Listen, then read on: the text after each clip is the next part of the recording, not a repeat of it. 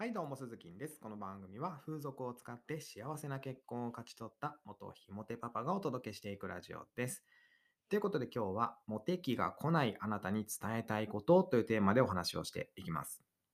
えーモテ期が来ないのではなく、モテ期を受け入れる準備ができていないのだという名言をご存知の方は、えーいないと思います、えー僕がさっきね、2秒ぐらいで考えて作ったこう名言っぽい名言なんでね。えー合コンでは、お前だけは無理と言われたりとか、えーまあ、他の追随を許さないほどね、圧倒的なひも手だった僕がですよ、えクリスマスはどの子と過ごそうかな、みたいなね、こう嫌味な悩みを抱えるほどモテ期が到来したのはですね、モテ期を受け入れる準備ができていたからに他ならないんですよ。えー今回はモテ期を受け入れて、ワウハな毎日を過ごすための準備についてのお話です。えー誰もが一度はね、えーモテ期って経験してみたいじゃないですか。学生時代であれば、バレンタインにチョコを山ほどもらえるとか、社会人であれば、えー女性からランチのお誘いが絶えないとか、えーそれはそんなにね、モテてみたいと思うのがやっぱ男ってもんですよ。でも、そうそうモテ期なんて気がしないですよね。本当に。えー僕なんてモテる友達を横目にですね、自分のモテ期を何年待ったことか、本当わかんないですよ。で、合コンではお前だけは無理って言われるし、飲み会でもいい人だよねとは言われるけど、それ以上の関係にはなれないし、えー風俗に行くとですね、お兄さんまだ行かないのとか言われるし、そりゃもうね、泣きたくなるほど辛い毎日を送ってきたわけですけども、でも、ある時友達にですね、お前、今モテ期だよな、と言われて気がついたんですよ。待ちに待ったあのモテ期が、今自分にやってきているんだということにですね。で、そもそもモテ期っていうのものの定義が曖昧ですけども、えーここではですね、僕の経験をもとに、クリスマスとか、まあそういうイベントごとの日にですね、まあどの子と過ごすか悩んじゃうほどモテる時期をモテ期と定義しますね。で、つまり、クリスマスだったら、イルミネーションを見に行こうと言って、即答で OK がもらえる女性が少なくとも2人いる状態、2人以上いる状態のことを指します。えーこの状態にいる自分を想像してほしいんですけども、うんまあ、想像しただけでもちょっと行きそうなほど幸せの絶頂じゃないですか。で、そんなね、モテ期を迎えるまでに僕がどんな準備をしたかっていうのを赤裸々に語っていきたいと思います。はい。えーまずは、嫌われない見た目を整える。これはいつも言ってることですね。で、次に、出会う女性を全員恋愛対象として見る。そして、一人の女性に依存しないってことですね。えー順番に解説していきます。まずは、えーいつも言ってますが、人は第一印象が全てですね。えーで、ゲレンデで見る、えー雪山のね、ゲレンデで見る女の子が全員可愛く見えるのって、なぜだと思いますか？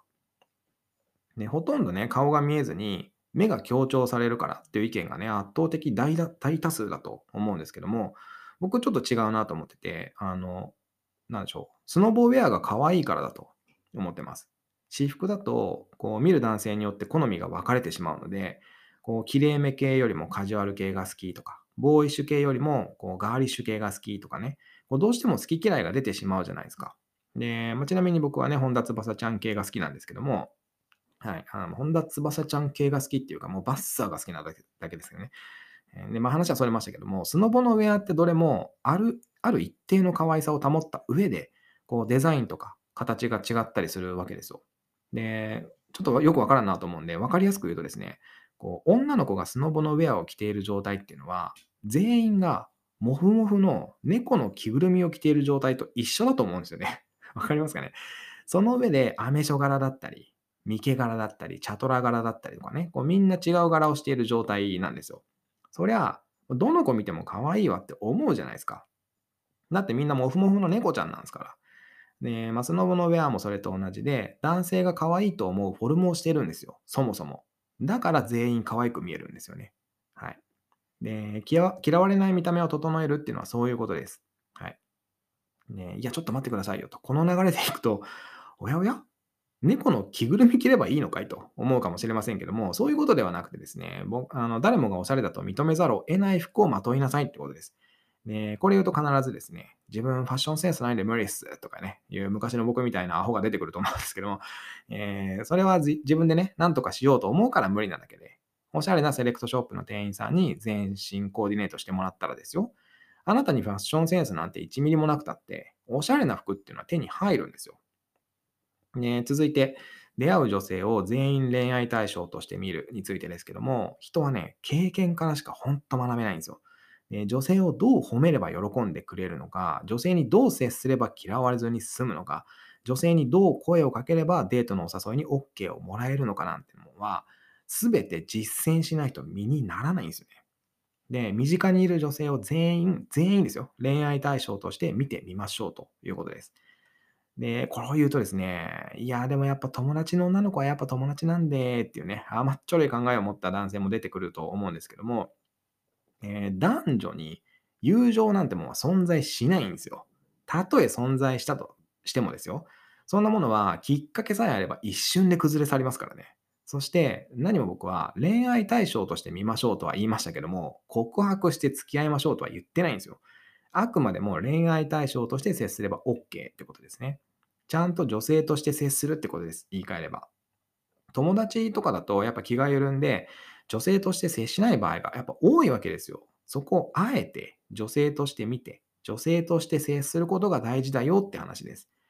えー、LINE の仕方、え LINE の打ち方だったりとか、メッセージの入れ方、え遊んでいる時の接し方っていうのを見直してみてくださいってことですね。きっと、あの、友達だと思っていた女性の反応って大きく変わっていくんですよ。それだけでね。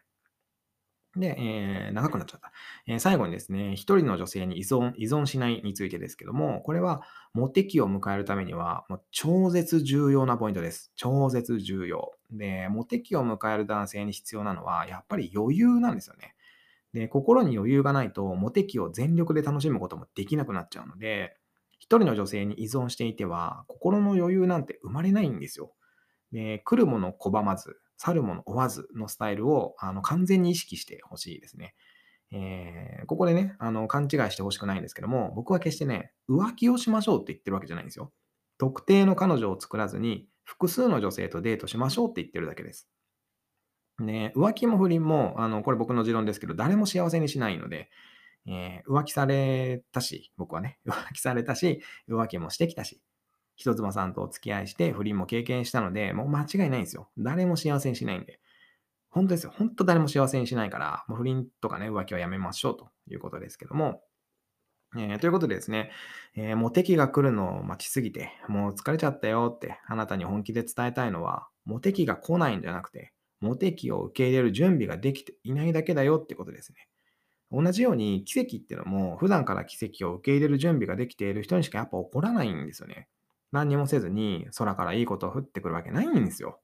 はい。で、僕はね、風俗嬢さんとお付き合いできるっていうね、まあ、奇跡みたいなことを起こしましたけども、それはもうね、準備に準備を重ね、えー、重ね続けた結果なんで、まあ、奇跡っていうよりはもう必然だったかもしれないですね。はい。ということで、だいぶ長くなっちゃいましたけども、今日は以上になります。また明日の放送でお耳にかかりましょう。バイバイ。